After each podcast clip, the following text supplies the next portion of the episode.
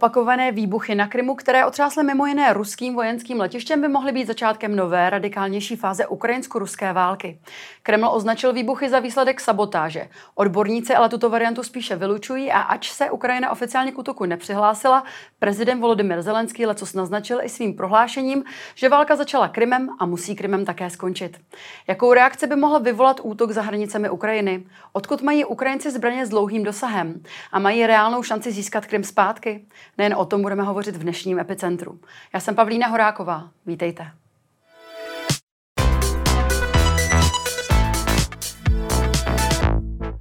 Ve studiu tam bezpečnostního experta a bývalého poradce ministerstva obrany Milana Mikuleckého. Dobrý den. Dobrý den. Pane Mikulecký, neopatrný ruský voják s cigaretou, jak tvrdí Rusové, anebo první útok na ruskou základnu za hranicemi Ukrajiny?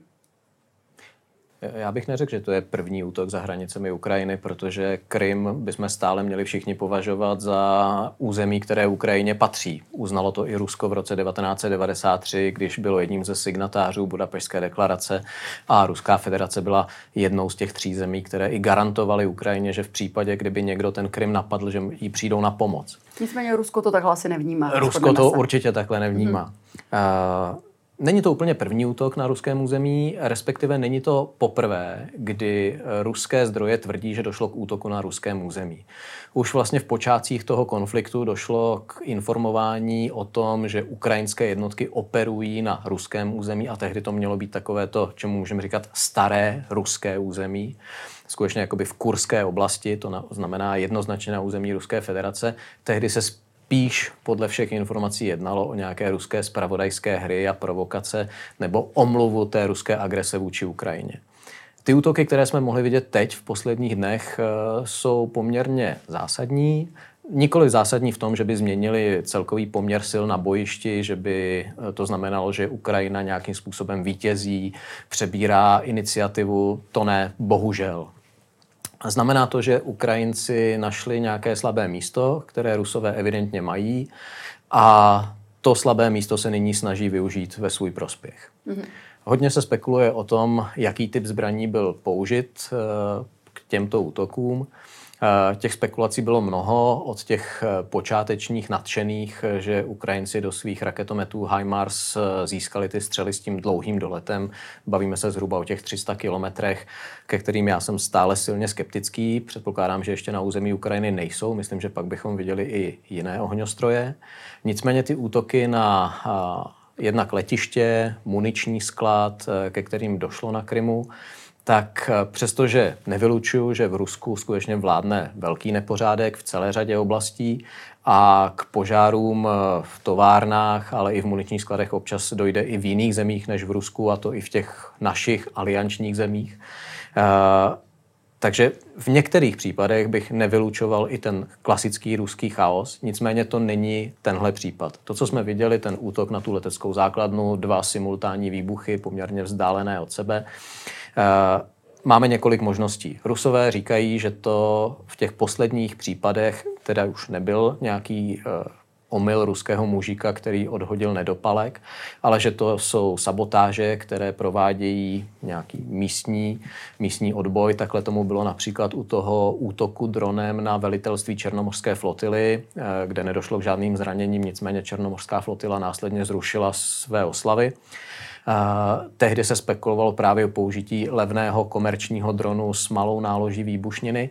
V tomhle případě by to tak nefungovalo. Takže já bych vyloučil uh, ruskou chybu, uh, vyloučil bych použití střel s dlouhým dosahem z ukrajinské strany, uh, vyloučil bych čin nějakého odboje, ale zdůraznuju, že v tuhle chvíli skutečně spekulujeme na základě nějakých veřejně dostupných informací nebo na základě některých informací, které nejsou úplně veřejné, ale nějakým způsobem jsem měl možnost s nimi pracovat. Já se v tuhle chvíli přikláním k tomu, že šlo o operace speciálních ukrajinských jednotek, které operují v týlu nepřítele a které mají zbraně, kterými jsou schopné takový útok provést. A přece jenom ta základna Saky leží zhruba 220 eh, kilometrů od eh, fronty, tak daleko opravdu Ukrajinci podle toho, co zatím je potvrzené, tak, eh, nebo zatím to tak nepřiznali, takový útok takhle daleko. A podle zdrojů New York Times z ukrajinského ministerstva se prý o ukrajinskou zbraň a hovoří se tady o střele Hrom, kterou prý vyvíjela ukrajinská zbrojovka ze saudsko-arabských peněz. Jak vidíte reálnou tuto variantu? Já Prozatím nemám důkazy pro žádnou z těch variant, o kterých se spekuluje. Hmm. V tuhle chvíli spíš děláme eh, klasický eh, výklad těch informací, které jsou k dispozici a snažíme se najít tu nejpravděpodobnější variantu. Eh, možná pro někoho může být eh, zajímavá ta informace o saudských penězích. To není úplně překvapivé, protože vlastně po rozpadu Sovětského svazu celá řada těch zbrojovek na území bývalých sovětských republik, přičemž ta většina jich byla buď na území Ruské federace nebo právě na území Ukrajiny, se potýkala s velkým nedostatkem peněz a hledali investory de facto všude, kde byli ochotní ty peníze pustit a kde to úplně nekřičelo eh, v rozporu s lidskými právy nebo s tím, kdo je pod sankcemi. Eh, málo známá věc je, že na Ukrajině má mimochodem velké prostředky ve zbrojním průmyslu nebo v tom vojensko-průmyslovém komplexu také nainvestovaná Čína. Mm-hmm. A tam jsou otazníky nad tím, že na některé továrny, ve kterých právě jsou ty čínské peníze, zatím rusové neútočí. A je otázka, jestli to tím důvodem nebude ta snaha nepozlobit si Čínu. Nicméně i ty saudské peníze, obecně arabské peníze na Ukrajině byly znát. Nebyly to pouze projekty těchto střel, byly to projekty například s firmou Antonov na vývoj dopravních letounů a podobně. Mm-hmm. Nicméně většina těch projektů narážela na velké potíže. Přece jenom ta korupce na Ukrajině, stejně jako v Rusku, byla velice rozsáhlá a celá řada těch projektů nedopadla tím očekávaným výsledkem, který ten investor na začátku měl. Mm-hmm. Zatím z těch dat eh, já se zatím nejvíc přikláním eh, k tomu, že to teda byly operace nějakých speciálních, které operovaly nedaleko od těch míst útoku. A u, konkrétně u toho letiště Saky si myslím, že mohly být použité bezpilotní prostředky Warmate, což je mm. velice zajímavá zbraň polské výroby. Proč? Protože s ní Poláci dokázali si skutečně prosadit e, na trhu. Je o ní zájem v celé řadě zemí, nejenom v těch, kde by to člověk čekal, ale třeba Spojené státy mají eminentní zájem o tuhle zbraň. Vyvinula ji polská soukromá firma za soukromé peníze. A myslím si, že je to třeba jedna ze zbraní, pokud České ministerstvo obrany hovoří o, o tom, jak chce budovat armádu pro 21. století. Mm. A Polsko se evidentně nabízí čím dál tím víc jako logický partner pro naší armádu. Myslím si, že zrovna tohle je jedna ze zbraní, která by armádu České republiky měla enormně zajímat. Problém je v tom, že její produkce je na několik let dopředu vyprodaná a vyčerpaná. Mm. Vy jste hovořil o těch speciálních jednotkách tuto variantu, k té se přiklání i právě některé vládní zdroje ukrajinské, které Aha. anonymně o tom takto hovořili. Nicméně Kyjev oficiálně tu odpovědnost popírá. Mě zajímá, jaké důvody k tomu popření je vedou a je to správný směr z vašeho pohledu? Určitě je to správný směr. Já naopak spíš nejsem příznivcem toho směru, kdy různí gubernátoři jednotlivých ukrajinských oblastí uh, dopředu hlásí, že někde probíhá ukrajinský útok. Já si myslím, že v případě jakéhokoliv konfliktu, tak zveřejňovat, eh, jakou používám taktiku, jaké používám jednotky, respektive to, co bude mým cílem, na to bude dost času pro vojenské historiky po válce. Ale v případě, že to zveřejňuji v přímém přenosu nebo nedej bože s předstihem, tak ohrožuju životy svých vlastních lidí. A mm, chápu, že jsme v 21. století, informační válka má také svou hodnotu, chápu, že novináři chtějí mít eh, co nejvíc informací a co nejdřív, ale nemyslím si, že je to ohleduplné vůči těm vojákům, kteří na frontě bojují. Eh, slyšeli jsme x eh, proroctví o tom, jak podstatě padne již brzy okupovaný Cherson eh, na základě ukrajinské ofenzivy, ale už měl být obsazený 14 dní a zatím se to nedaří. To mm. neznamená, že by Ukrajinci nebojovali nebo že by bojovali špatně. Ale musíme si uvědomit rozsah toho bojiště, rozsah toho území, kde ty boje probíhají a možnosti té ukrajinské strany, jaké zdroje má, ať už lidské, ale nebo i materiální. My se k těm bojům ještě dnes dostaneme. Pojďme ještě chviličku zůstat na Krymu. Přece jenom ukrajinský prezident Zelenský nyní jasně vyhlašuje, že Krym chce zpět. Mimo jiné řekl, dnes se, se velká pozornost upírá k tematice Krymu a to je správně, protože Krym je ukrajinský a my se ho nikdy nevzdáme. Ruská válka proti Ukrajině, proti celé svobodné Evropě začala Krymem a musí Krymem také skončit. Mají podle vašeho názoru Ukrajinci vůbec šanci získat Krym zpět a skončí tedy válka na Krymu? Já si myslím, že Ukrajinci mají šanci získat Krym zpět a mají na to právo.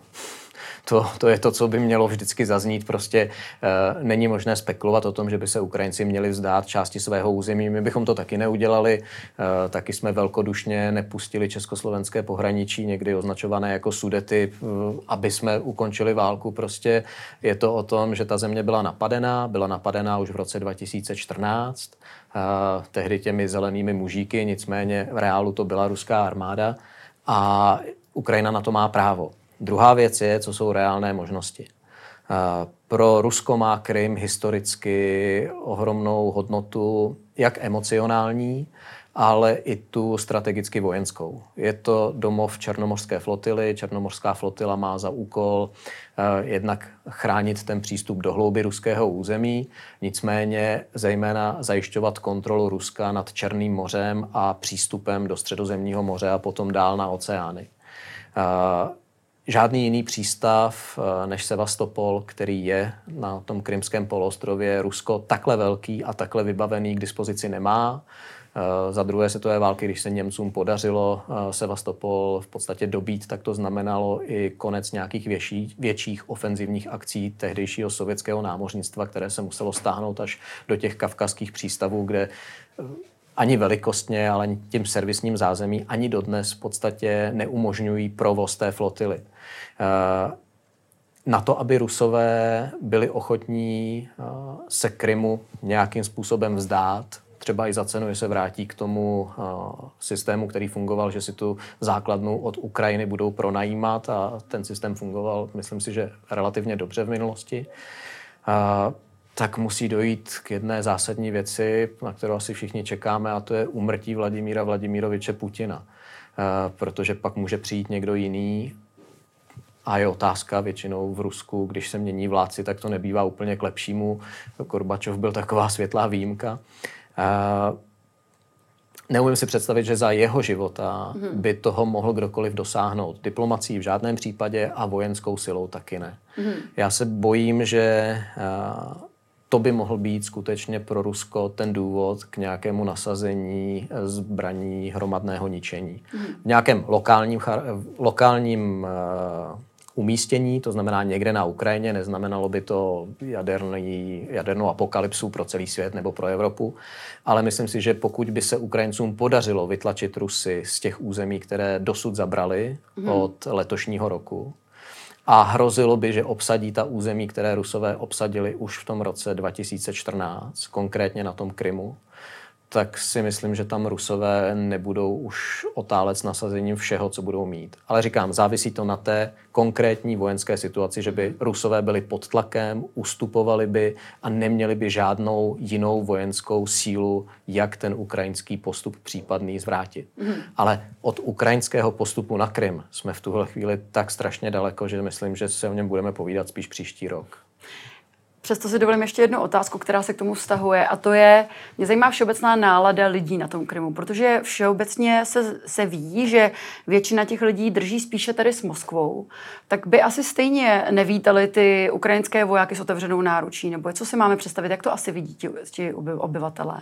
Uh, to je hodně těžká otázka. Uh, nechci si úplně troufnout komentovat nálady ruskojazyčného obyvatelstva na Krymu. To, tolik těch informací a ani vědomostí nemám. Eh, Krym není eh, homogenní, eh, co se týče obyvatelstva. Přece jenom Krym nebyl od jak živa ruský. Tam můžeme najít ty prvopočátky v řeckém osídlení, můžeme tam najít potom tu Zlatou hordu a Chanát vlastně a vlivy Turecka. Krymské Tatary, ti určitě z ruské nadvlády nejsou zrovna třikrát nadšení. Spousta jich také skončila ve vězeních, spousta jich zmizela během té doby, co Rusové získali vládu nad Krymem. Eh, nicméně myslím si, že dneska ta většina obyvatelstva eh, na Krymu bude spíš držet eh, s tím Ruskem. Z těch nálad eh, můžeme číst spíš mezi řádky a z takových informací, kde eh, většina asi vojenských analytiků nehledá, ale myslím si, že to jsou informace. Eh, je to ohromný pokles cen nemovitostí na Krymu v posledních dnech. Mm-hmm. V průběhu posledních čtyřech dnů v podstatě ceny nemovitostí na Krymu spadly o 50% což může značit hodně o náladách ne, úplně bych neusazoval na, neusuzoval na nálady uh, těch stálých obyvatel, ale minimálně na nálady těch Rusů, kteří si tam koupili ty víkendové dači u moře, uh, kteří asi pochopili, že to v nadcházejících letech nebude úplně klidná destinace a že ta investice nebyla úplně nejchytřejší. To je něco, co nám může o těch náladách něco říct. Uh, druhé, co nám o těch náladách může něco říct, je to, že přestože ruská propaganda říká, jak eh, jejich území je zabezpečené protiletadlovými, protiraketovými systémy, tak ty obrázky těch kolon ruských obyvatel, který prchají přes ten kerčský most zpět na území Ruska, dávají v celku jasnou odpověď, co si o té propagandě myslí. To je mhm. takové to hlasování nohama. Ale zase já bych z toho nechtěl vyvozovat nic dalekosáhlého, protože ta podpora Vladimíra Putina v Rusku prostě zatím neklesá. Přestože Rusové mají problémy, mají problémy v ekonomice, ten dopad těch sankcí, přestože spousta lidí je spochybňuje, ten dopad těch sankcí je jednoznačně pozitivní pro tu Ukrajinu. Kdyby ty sankce jsme víc dodržovali, kdyby jsme ty sankce prohloubili, tak si myslím, že bychom ten výsledek viděli ještě dřív a ještě větším rozsahu. Ty sankce někdy mají i takový jako humorný dopad. Dneska ruská duma přišla s tím, že uh, ruské, uh, jak to říct, influencerky, takové to slovo, takové ty poloodhalené slečny na mm-hmm. Instagramu a podobně, přišly o své výdělky a Duma, eh, respektive část poslanců Dumy přišla s iniciativou, aby ten Instagram byl z těch sankcí v podstatě výjimut za účelem podpory, jak oni sami říkají, drobného podnikání protože tím, že Instagram je v Rusku zablokovaný, těmhle slečnám za to odhalování už nechodí ty peníze od provozovatele té sítě a evidentně ten dopad eh, na Rusko je citelný. I v hmm. takovéhle maličkosti. Hmm.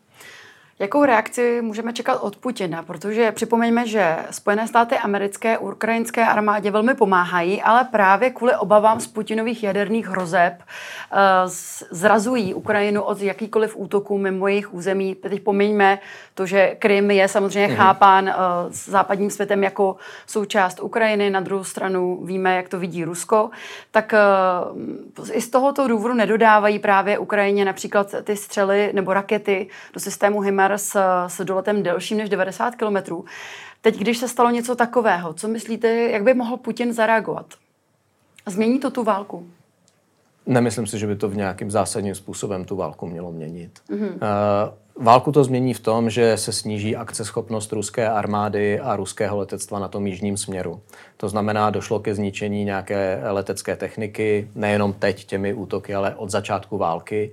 Vlastně tam to je letectvo Černomorské flotily, které bylo relativně silné, ale utrpělo velké ztráty jak při těch samotných bojích na frontě, ale tak i třeba během pokrývání eh, těch bojů na Hadím ostrově, který je poměrně vzdálený a který Ukrajinci získali zpět do svých rukou právě proto, že Rusové už nebyli schopni eh, platit tu cenu, ty ztráty na technice, lodích, letadlech, ale i na svých vojácích a radši se takticky stáhli, jak oni říkají, gesto dobré vůle, byl to prostě útěk. Eh, tak jako museli Ukrajinci někde se stáhnout zase naopak na té severní frontě, protože ta cena, kterou by platili za udržení toho kusu země, by byla příliš vysoká pro, i pro Ukrajince. Eh, Rusové mají omezené operace Černomorské flotily, jednoznačně. Eh, jednoznačně na ně bude mít dopad likvidace muničních skladů, to znamená, že by to mohlo snížit tu převahu v těch dělostřeleckých prostředcích, které Rusko na frontě jednoznačně má. A pokud někde Rusové postupují, tak to není nějakou brilantní vojenskou taktikou, není to až tak velkým přečíslením v živé síle, ale je to zhruba desetinásobném přečíslení eh, v těch dělostřeleckých prostředcích, na kterou zatím Ukrajina nemá úplně odpověď. Mm-hmm. Ukrajina odpovídá dobře eh, tím, že získává skutečně ty západní zbraně, které jsou eh, mnohem sofistikovanější, dokážou zasáhnout ten cíl velice přesně, tak Ukrajinci úspěšně nasazují ať už ty HIMARSy, ale i zbraně, o kterých se tolik nemluví, uh, houfnice ráže 155 mm, které skutečně získali z Německa, z Dánska, ze Slovenska, z Polska. A s těmi likvidují právě ty sklady těch munic. Mm. a tím pádem nutí Rusy, aby změnili taktiku, aby tyhle ty muniční skladiště dávali do většího uh, do větší vzdálenosti od té linie doteku, od té fronty, což Rusům brutálním způsobem komplikuje tu situaci, protože hmm. ruská armáda historicky byla stavěná na železniční logistiku a dneska už ty koleje všude nepoložíte, takže eh, ten nedostatek automobilové techniky, která ho přepravuje z těch uh, nádraží na ty skladiště, uh, může hrát významnou roli v tom, že se Ukrajincům na frontě uleví. Mm-hmm. Když se podíváme právě na ty boje, podle uh, ukrajinského generálního štábu se momentálně, uh, Rusové momentálně útočí hned na několika místech, tedy najednou ve směru na Charkov a Sloviansk, u Doněcka v Donbasu na východě země a dále také v záporožské oblasti. Kde jsou ty boje strategicky nejvíce klíčové a proč? Jak pro koho? Eh, pro představitele takzvané Doněcké lidové republiky to budou boje v Doněcku hmm. a nahoře na severu. Možná pro po, potenciální pro, ukončení toho konfliktu, nebo na, na, možná nalezení nějakého smíru, i když teď asi nevidíme nějakou nemyslím možnost. si, že hmm. jakýkoliv postup, ať jedné nebo druhé strany, na kterémkoliv z těchto tří míst by znamenal mír v dohledné době. Hmm. Opravdu ne. Uh, to, co by mohlo být nepříjemné pro ukrajinskou psychiku, by bylo uh, přiblížení bojů k Charkovu. Charkov je ostřelován, přestože se podařilo eh, ty ruské vojáky z té bezprostřední blízkosti města vytlačit už před delší dobou, tak stále dochází k ostřelování města, jsou tam ztráty na civilním obyvatelstvu.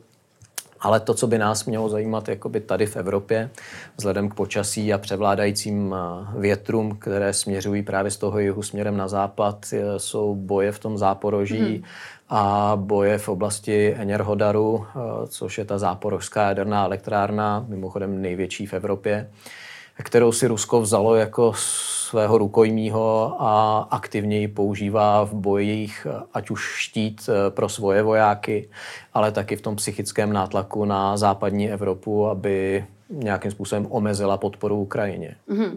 Právě, že eh, v té, jak už jste říkal, největší evropské jaderné elektrárně, tak tam čelí podle informací jednoho z pracovníků ti technice obrovskému tlaku, dokonce prý pracují s hlavněmi ruských zbraní uh, uh, u, u hlavy. Zůstávají ale, aby zajistili co možná největší bezpečnost. Mě by zajímalo, jak moc jsme blízko nebo daleko katastrofě podobné Černobylu. Jak kritická je tato situace podle vašeho pohledu? Já vám nejsem schopný okomentovat to, jak, jak tam probíhá život v té elektrárně, nakolik ti technici jsou ohrožováni nebo ne. Asi nejsem ani odborník úplně na jadernou energetiku. Eh, co vím, tak tam jsou jiné typy reaktorů, než byly ty černobylské. Eh, žádný, předpokládám, že žádný jaderný reaktor na světě nebyl postaven a skonstruován s tím, že by mohl být vyhozen do vzduchu, eh, že by na něj byl vedený přímý vojenský útok. Takže hmm. předpokládám, že pokud by k něčemu takovému došlo, tak k nějakému úniku radioaktivity tam asi dojde. Rusové s tím evidentně počítají. Eh, máme potvrzené, skutečně, skutečně potvrzené to, že Rusové umistují svoje dělostřelecké systémy, ať už ty hlavňové, ale hlavně ty eh, raketomety, právě na území té jaderné elektrárny, s nimi vlastně přes vodu, protože ta elektrárna leží přímo na břehu Dněpru a tuším, že když to veme ten nejkratší čarou, tak na ukrajinské území, které drží Ukrajinci, je to 10 kilometrů. Mm. To větší město je zhruba 17 kilometrů, to znamená, že je v dostřelu, v pohodlném i těch eh, dneska starých a řekli bychom hloupých eh, raketometů Grad. A s těmi Rusové právě ostřelují to území, které Ukrajinci stále drží na tom druhém břehu. Když došlo k těm prvním zprávám o ostřelování té elektrárny, tak v podstatě z ruské strany okamžitě zaznělo, že to udělali Ukrajinci, eh, že použili systémy Uragán, což jsou tady ty eh, raketové střely, eh, hloupé, ale větší ráže než ten grad. No a druhý den e, ruská televize Zvezda, která spadá pod armádu, tak natáčela přímo v té oblasti a ty její záběry byly jasně vidět, že byly použité raketomety Grad. Mm. že ty střely dopadly na území té elektrárny právě z těch míst, kde jsou umístěné ty ruské raketomety.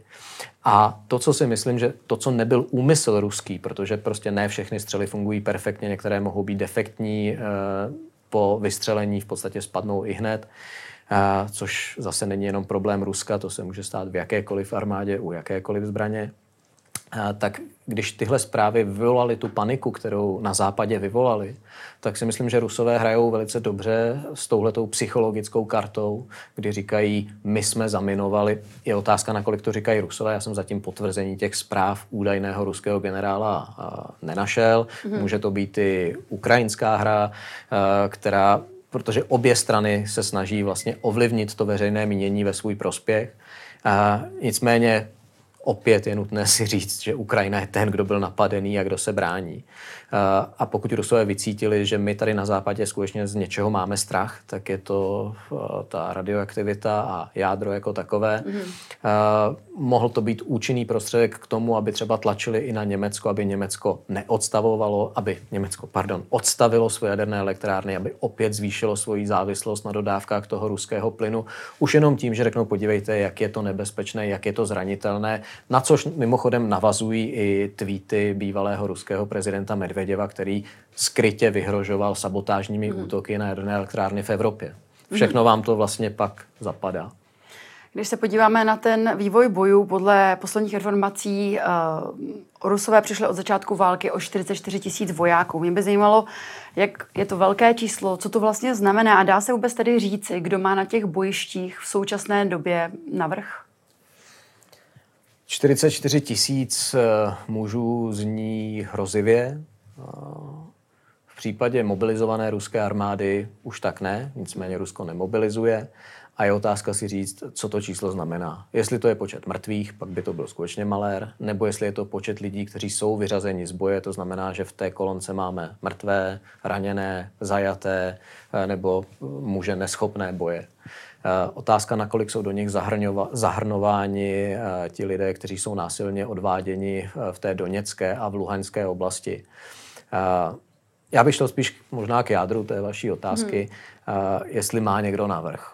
Myslím si, že ta situace je tam, kde to říkám už zhruba tři měsíce, no už tři, že jsme ve fázi patu, kdy jsme ve fázi nějaké opotřebovací války, mm. kdy ani jedna, ani druhá strana nemá v tuhle chvíli připravené síly a tím nemyslím jenom živé síly, zbraně, ale tím myslím i třeba logistiku a zázemí na to, aby mohla provést nějaký zásadní úder, který by zvrátil situaci na tom bojišti. Mm. To, že se Rusům podařilo tolik postoupit v těch prvních dnech, bylo dané tím, že Ukrajina nechtěla stupňovat tu krizi, která na těch hranicích byla. Takže když americké spravodajské síly naprosto přesně věděli, kdy Rusové zautočí, a potom, když to Rusové měnili, tak vždycky věděli, kdy zautočí znova, eh, tak ukrajinská strana eh, nemobilizovala, eh, neprováděla destrukce například na té kritické infrastruktuře, na mostech a podobně, aby zpomalila ten případný postup Rusů, protože by to tu situaci eskalovalo. Mm ta situace, která tehdy byla, kdy Rusové mohli snadno postupovat, protože Ukrajina neměla, hlavně na tom jihu, eh, vůči těm ruským jednotkám, které postupovaly právě z okupovaného Krymu, tak dobře připravené eh, obrané pozice, zaminování právě těch cest a mostů a podobně, tak ta už se teď opakovat nebude. Protože i Ukrajinci, pokud půjdou do útoku, tak eh, víceméně všude budou útočit na předem připravené ruské obrané pozice a ty boje budou náročné jak na tu živou sílu, tak i na tu techniku. Mm-hmm. Poslední otázka, když byste si tedy měl troufnout, jaký ten vývoj toho konfliktu do budoucna bude, jaká, jaká bude zima nebo podzim pro Ukrajince. Připomenu slova starosty Lvova, který vyzval obyvatele města, aby se připravili na těžkou zimu. Řekl, že by se lidé měli připravit na situaci, která je těžko představitelná tak to by měli asi říkat i politici tady v Evropě, mm-hmm. že bychom se měli připravit na těžkou zimu, a ne v tom pohledu jako Ukrajinci, že by na nás někdo střílel, nicméně to tápání Evropy v posledních letech ohledně energetických zdrojů, emisních povolenek, které v kombinaci s tou ruskou agresí způsobily ty ceny energií, které dnes máme, mohou během nastávající zimy skutečně připravit úplně novou situaci i pro obyvatele západní Evropy, tedy i nás tady v České republice. Hrozně bych přál Ukrajincům úspěch, hrozně bych přál všem konec té války, která je skutečně nesmyslná. Mm-hmm. Nepřinesla nikomu nic dobrého a nikomu nic dobrého ani do budoucna nepřinese. Ale bojím se, že ta válka bude trvat ještě několik let. Mm-hmm.